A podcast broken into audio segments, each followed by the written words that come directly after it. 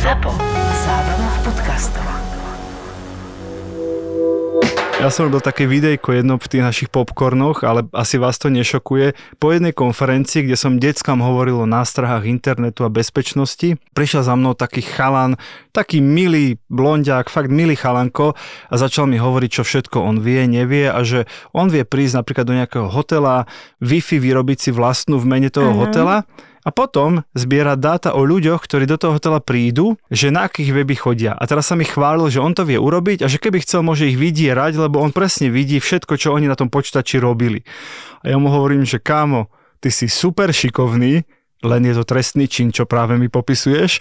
Čiže presne som mu hovoril, že prosím ťa, že nevydieraj nikoho, ale to, že toto dokážeš, je úžasná schopnosť. A ja hovorím, že prosím ťa, koľko máš rokov? A on že 13.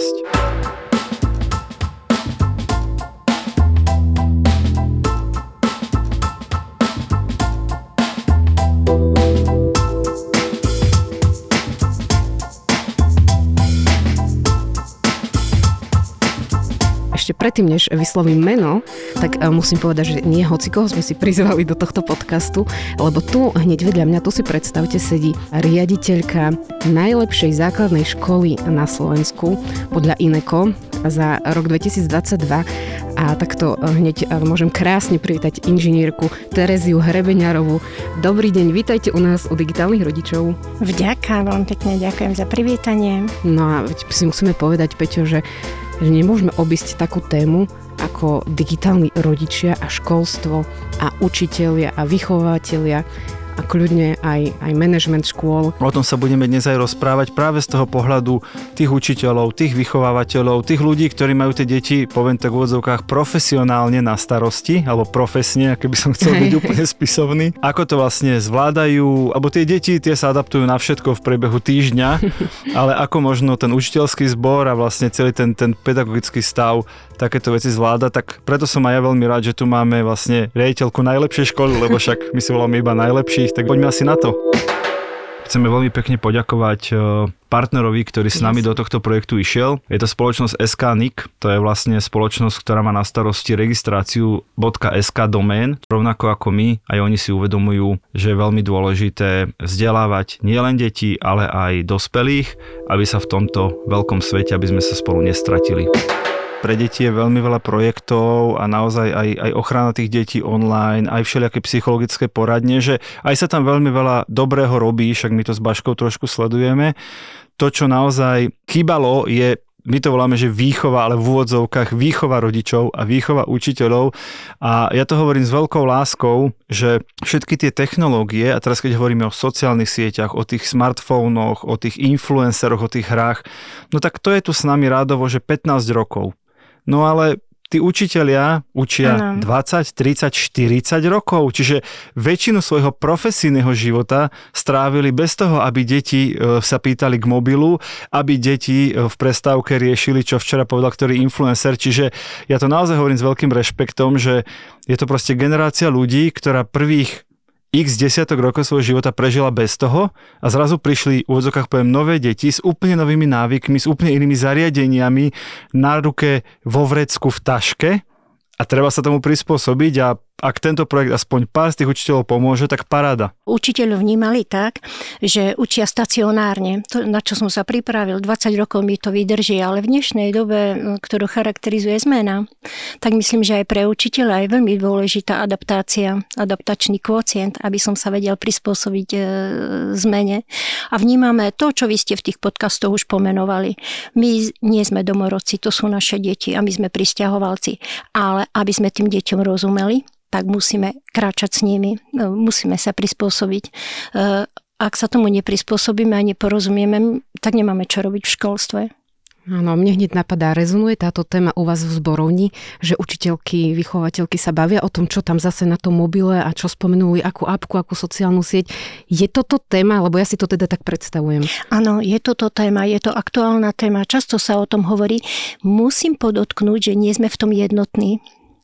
A ani by som nepovedala, že mladšia, staršia generácia, ale učitelia, ktorí inklinujú viac k technológiám a učitelia, ktorí neinklinujú alebo majú radi ten stacionárny papier, že všetko papierovo.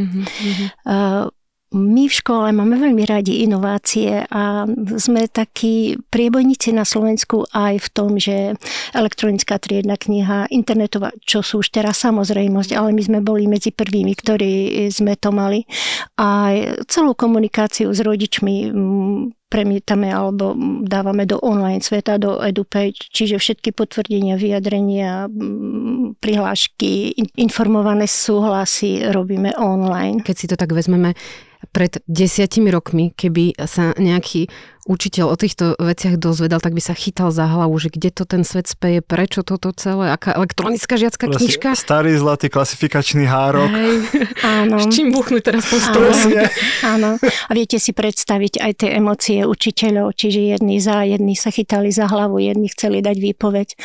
Ale v tomto kvitujem bývalú pani riaditeľku, ktorá urobila fantastický krok, že zavolala si všetkých učiteľov po 50-ke a povedala, tým mladým to nebudeme kaziť. A naozaj tí najväčší odporcovia boli potom najväčší fanúšikovia, pretože tie technológie naozaj zrýchľujú nám život a naozaj nám pomáhajú, keď ich vieme efektívne využiť. Keby ste mali povedať o sebe, vy ako riaditeľka školy ste skôr taký technický typ a máte radi technológie? Mám rada technológie, áno, inklinujem k nich.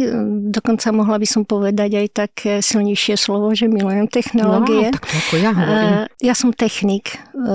Študovala som na Technickej univerzite, nie z toho, že by som ako dievča veľmi k technike inklinovala, ale bola som veriaca a bol komunizmus, tak bolo to trošku iné. Ale stále ma to ťahalo k učiteľstvu a po revolúcii prvé doplnkové pedagogické minimum, keď otvorili, tak som sa tam prihlásila a odvtedy som v školstve.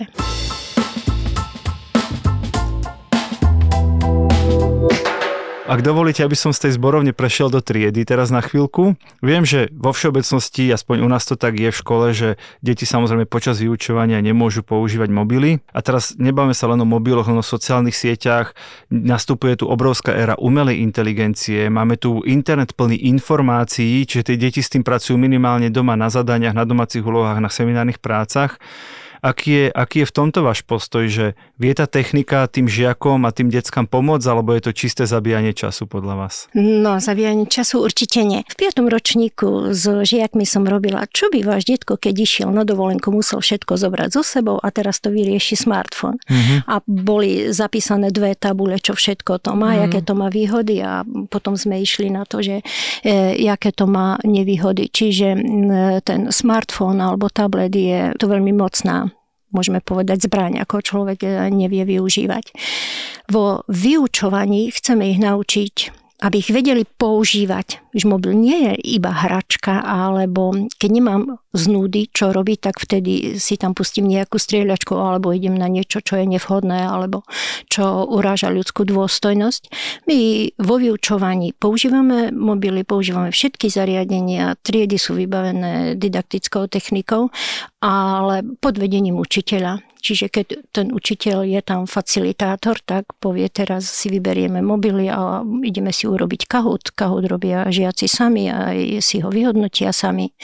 A znovu odložíte mobily. Možno len doplním, že Kahoot je taký online kvíz, kedy vlastne viete decka zapojiť tým, že správne odpovede klikajú na svojom mobile a na obrazovke alebo na tabuli sa ukazujú tie otázky. To len pre poslucháčov.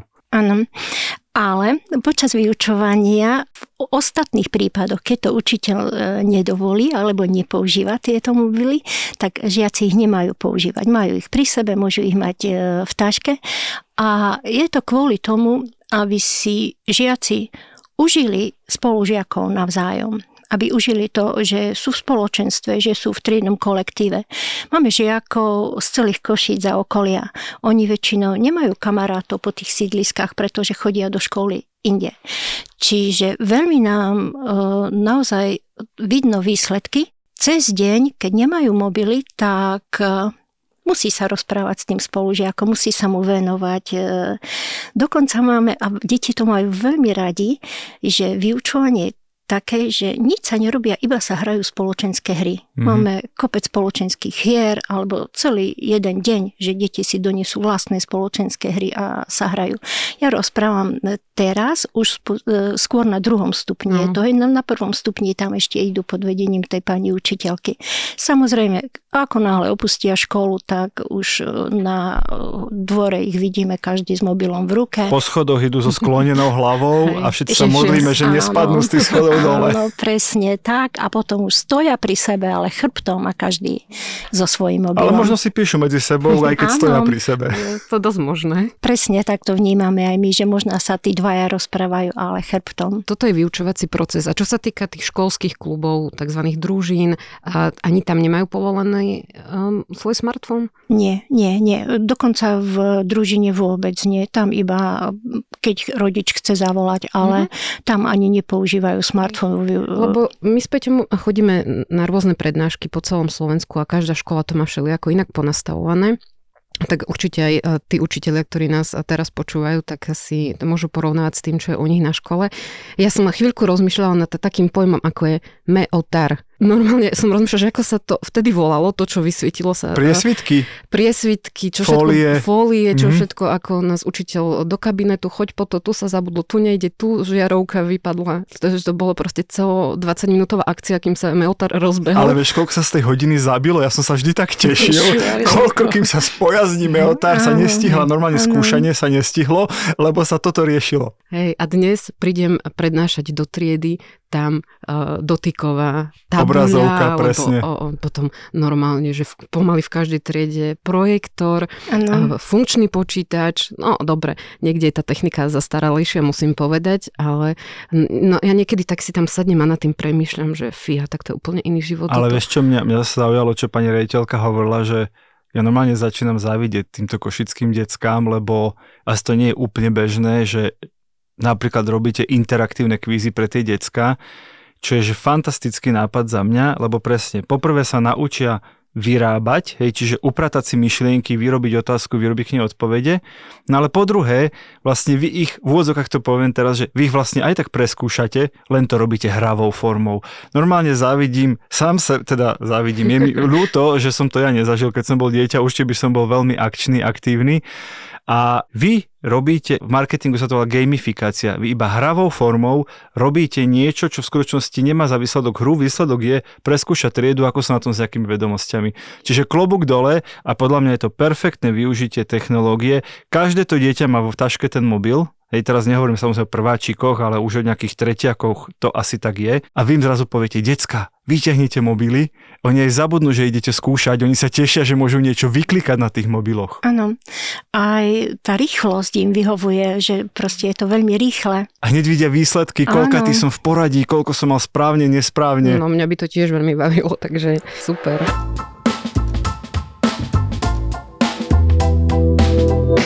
Sú školy a triedy, kde učitelia teda teraz hovoríme o takých tých ultrakonzervatívnych, všetko zakázané, proste ani to nenos, keď to máš, musíš to mať vypnuté v taške. A že tie decka to vedia obísť cez smart hodinky napríklad. Mm-hmm. Čiže či aj takéto veci napríklad riešite, a teraz nemyslím na úrovni učiteľov, ale na úrovni toho, že tie technológie sú oveľa ďalej ako jeden smartfón. Hej, jeden mu zoberiem, on má ešte druhý. Na hodinkách si píše s kamarátom, lebo všetky aplikácie na posielanie správ sa dajú ovládať už dnes cez hodinky. Alebo má tablet, alebo má ešte notebook. Toto tiež tak sledujete aj tieto iné technologické hračky? Áno, aj naozaj tí žiaci vošli do rútra. No, tam som smeroval a hackli vám Wi-Fi, predpokladám. Áno, zmenili sme heslo, aj tak sa napojili. Ale prepáčte, ale keď sa toto stane, podľa mňa taký žiak si zaslúži okrem pokarhania triednym učiteľom zároveň pochvalu, za technické zručnosti. Čiže z morálneho pohľadu je to nesprávne, ale technicky by som mu povedal, že kámo, poď, mám pre teba job.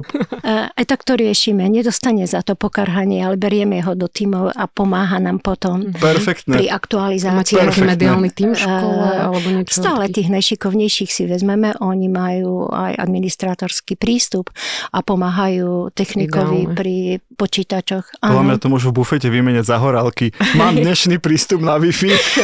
Áno, aj to sa nám stalo, že odišiel po 9. ročníku a zrazu... Obchodoval s heslami.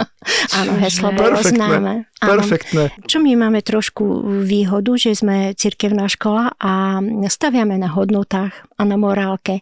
Čiže keď napríklad idú do školy v prírode a tam im pozbierajú mobily a on si ďalší nechá, tak dobre, ako učiteľa oklameš, ale pre tvoje dobro to nerob. Hej? Čiže to sú tie naše páky, aby nás nemuseli klamať. Najlepšie ísť na školský výlet, kde nie je dobrá Wi-Fi a vybavená vec, ešte aj signál, keď sa stráca. Do takých presne, keby som ja bol poskytovateľ nejakého ubytovacieho zariadenia pre školy v prírode, tak veľkým na web stránku napíšem žiadny Wi-Fi, žiaden mobilný signál, príďte s deťmi k nám. Tak teraz si dala ako veľký benefit. Videli by sme, že koľky sa prihlásia. No ale to netreba to hovoriť dopredu. To oni by zistili na mieste, že tu ani mobilný signál nie je. Ja poznám takú lokalitu. Ja by som ešte chcela otvoriť tému, ktorá myslím, že rezonuje tiež v školstve a to je taká ťažšia, ako je kyberšikana. A mám pocit, keď prichádzam na tie školy, že vidím nástenky krásne vyzdobené plagátmi a informáciami, ktoré majú slúžiť či rodičom alebo tým deťom, že táto téma sa tak dostatočne poslednú dobu tak otvára a patrí teda, aby sa o tejto téme rozprávalo. Vnímate, že ide to aj k rodičom, že dá sa s nimi o tejto téme rozprávať, že je to niečo, čo sa viac rieši vnútri v škole, alebo je to aj s tým presahom, že si o tom poďme povedať na rodičovskom a tak ďalej. Áno, stretávame sa s tým a tie deti si vedia veľmi ublížiť. To, čo by za obyčajných okolností face to face nepovedali tomu spolužiakovi, tak tomu napíšu a veľmi nepekne rozprávame potom s nimi a taký náš postup je, ty to doma ukážeš, ty si to prekonzultuješ s rodičom, až tak potom ten rodič príde k nám a rozprávame o tom. Veľakrát už ani ten rodič nemusí prísť, lebo už si to vyriešia. Už je to. Keď to nepovie doma, alebo naozaj nenájde tu, ale to my ho povzbudzujeme k tomu, aby našiel tú odvahu a priznal sa, keď tak potom ako riešime to s rodičmi. Áno, pod nejakým nikom tam vystupuje anonymne, bez ohľadnosti, veľký hrdina. Áno. A to nie je iba u detí, ale aj u dospelých. Dobre, takže trafím správne, že tie témy ako je kyberšikana, nejaká ochrana osobných údajov, pozor, čo kde zdieľate a uvedomujte si, že to už nezmažete, keď ste to tam zavesili, že toto je niečo, čo už naozaj na tých školách môžeme od toho prvého ročníka detičkám smelo rozprávať a ideálne mať aj nejaký predmet s mediálnou výchovou, že to sú už také tie naše sny, viac sa dostať do škôl, viac z toho robiť taký ten príjemný, prirodzený aj hravý predmet, súčasť vzdelávania. Vnímam ešte jeden aspekt, že učiteľ im to opakuje dookola. A oni už to berú ako obohraná plátňa, ale keď im to povie niekto iný, tak vtedy to má väčšiu váhu. Ja rada spomeniem príbeh, ako som bola u vás na škole prednášať piatakom. Tak ak sme to ešte doteraz nespomenuli, tak hovoríme o základnej škole Svetých cíl a metoda v Košiciach, kde som bola pozvaná a rozmýšľala som, čo tak poviem piatakom. Tie ešte ani na tých sociálnych sieťach až tak byť nemusia, možno sú. Ja som si trošku povymýšľala na tej prednáške veci o sebe, kto som, čo som. Zabudla som pedagogickému dozoru povedať, že budem klamať na tej hodine. Ale na úvod iba. Klamala si v tom predstavení. Ja som si tam navymýšľala veci také, aby im to bolo sympatické a na konci som povedala, že no a teraz pravda je taká, ja vôbec nie som z telky, vôbec nepoznám tento celý výrobný štáb a vôbec som toľko nezarábam, hej, alebo hocičo. A oni vlastne vtedy, že čo? Oni mi dovtedy všetko hltali a verili a tak som im povedal, že pozrite, aké jednoduché v dnešnej dobe vás oklamať. Stojím tu pred vami, som presvedčivá, mám za sebou prezentáciu s fotkami, kde som vyretušovala svoju tvár, kde som dorobila nejaké pozadie a oni podľa mňa si z tej hodiny odnesli zážitok, ako nechcem to teraz na seba vťahovať, ale som to videla na tých tvárach. Normálne som odchádzala s tým, že keď si zapamätali tento jeden odkaz, že pozor, neuver všetkému v dnešnej dobe, tak som si povedala, že asi to bolo ich dobrých 45 minút. Tak hej, je pravda, že asi iné, keď to opakuje stále učiteľ a tie decka jedným uchom dnu, druhým von a iné, keď príde niekto, dajme tomu z praxe, alebo už akokoľvek to inak nazveme. Niekto, kto im to vie podať ich jazykom.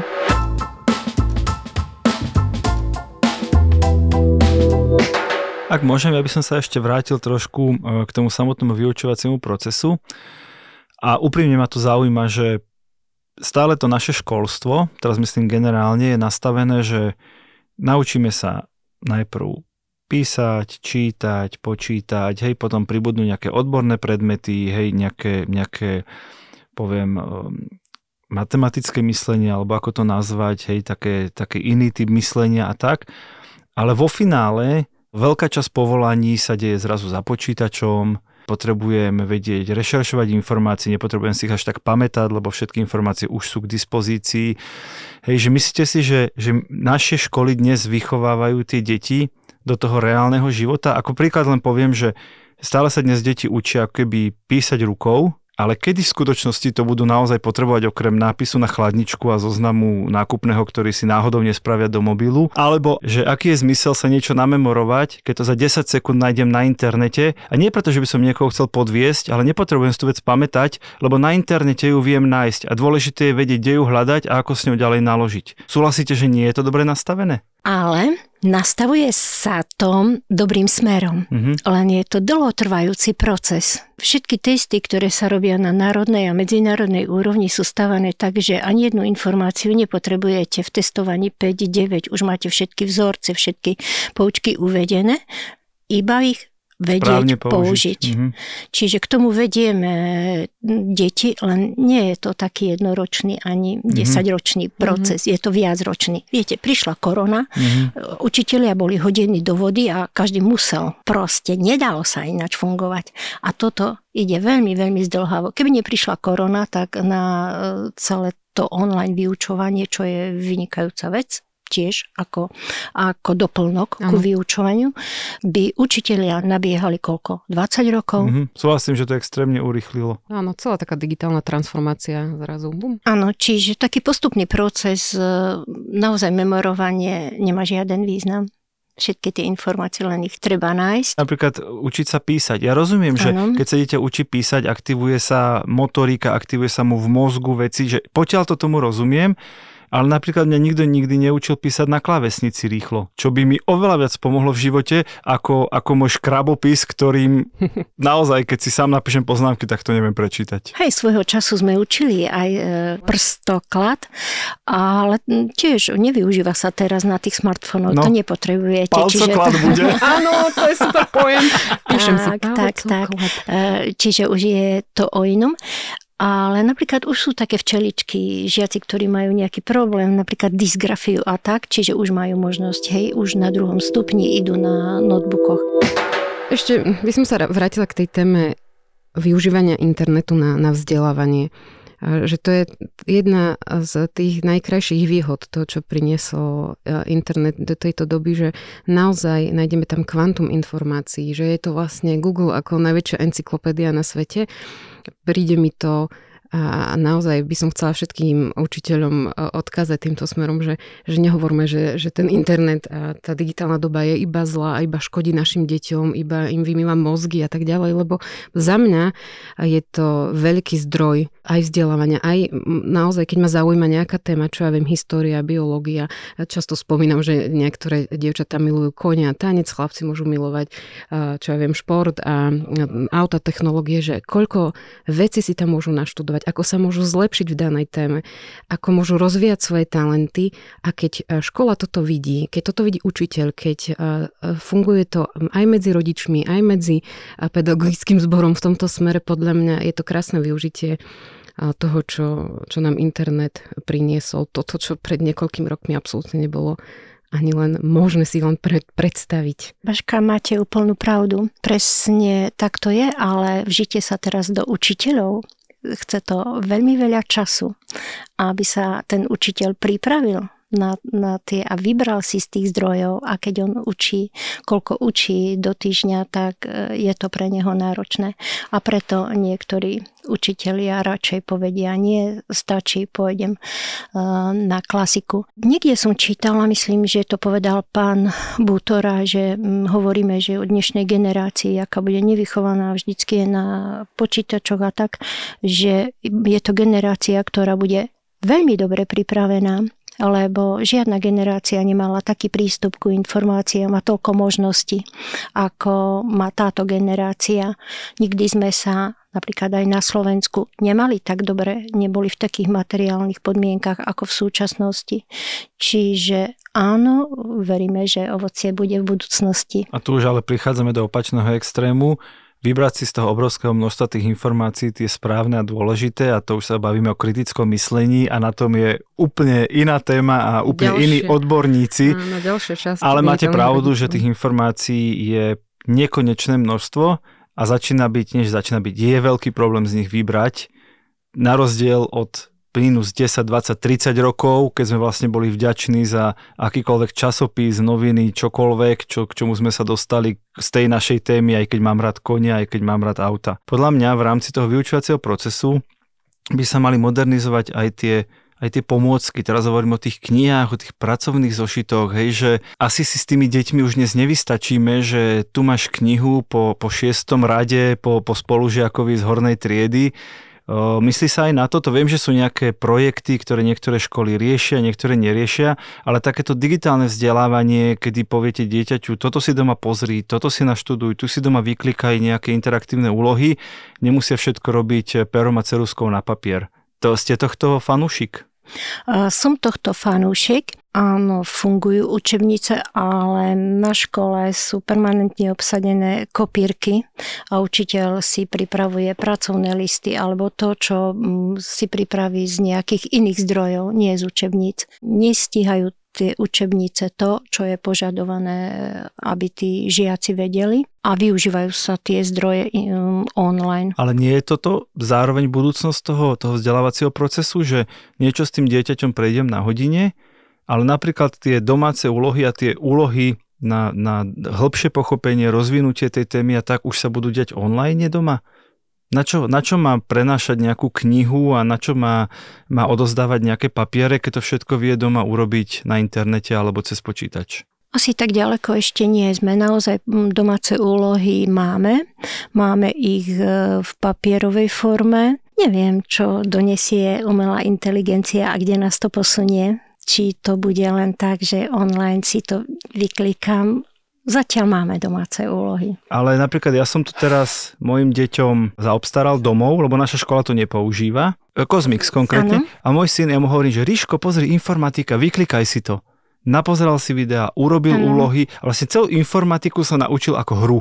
Namiesto toho, že niekto s ním v nejakej učebni tam preklikáva, toto je súbor, toto je priečinok, takto sa robí prezentácia, tak on to celé prešiel za víkend. Ja som bol rád, že robí niečo iné ako bezbreho kliká na nejakej hre a on bol rád, že môže byť na počítači. Obidva sme vyhrali. A on sa vlastne učil, len o tom nevedel. Áno. Takýchto zdrojov je veľmi veľa. Používajú sa zatiaľ v menšej forme, čo si učiteľ vyberie. Nie je to také, že čo ja viem, fenomény sveta, alebo že by vyhovovali každému učiteľovi. Okay. Ani celý obsah nevyhovuje, čiže vyberajú si a to je zaťažujúce pre učiteľov, že každá jedna téma, keď to chce nejako spracovať, tak to má z nejakého iného zdroja. Ale určite tento náš odkaz dnešného podcastu znie, že Pozdravujem všetkých učiteľov, veľmi si vážime ich prácu v dnešnej dobe. Nemáte to ľahké, vieme to, obdivujeme vás. Ani s tými deťmi dnešnými, ani s tými technológiami, ktoré vám prišli do života a vy sa teraz snažíte to celé uchopiť čo najlepšie. Nemáte to ľahké ani s tými hyperaktívnymi deťmi, ktoré sa dneska bavia na rýchlych videjkách, na super zábave a možno už nechcú sedieť 45 minút a počúvať nejaký výklad v triede. A máte náš obdiv, opakujem ešte raz. Držíme vám palce a prajeme vám, aby ste sa tých digitálnych technológií nebáli a aby ste viac všetko toto implementovali do výučby. Nevieme, čo nás čaká, ale keď si budeme takto vzájomne pomáhať rodičia a učitelia a keď nám ide všetkým o dobro detí, ako aj nám digitálnym rodičom, tak čo viac si môžeme prijať. Baška, veľmi pekne ste to zhrnuli a naozaj je to tak, ale tá práca s deťmi, hovoríte, že je ťažká, ale ona je aj pekná, ona je krásna. Keď tie deti milujete, tak viete, ak sa vám oni potom odvďačia. To sa nedá vynahradiť peniazmi.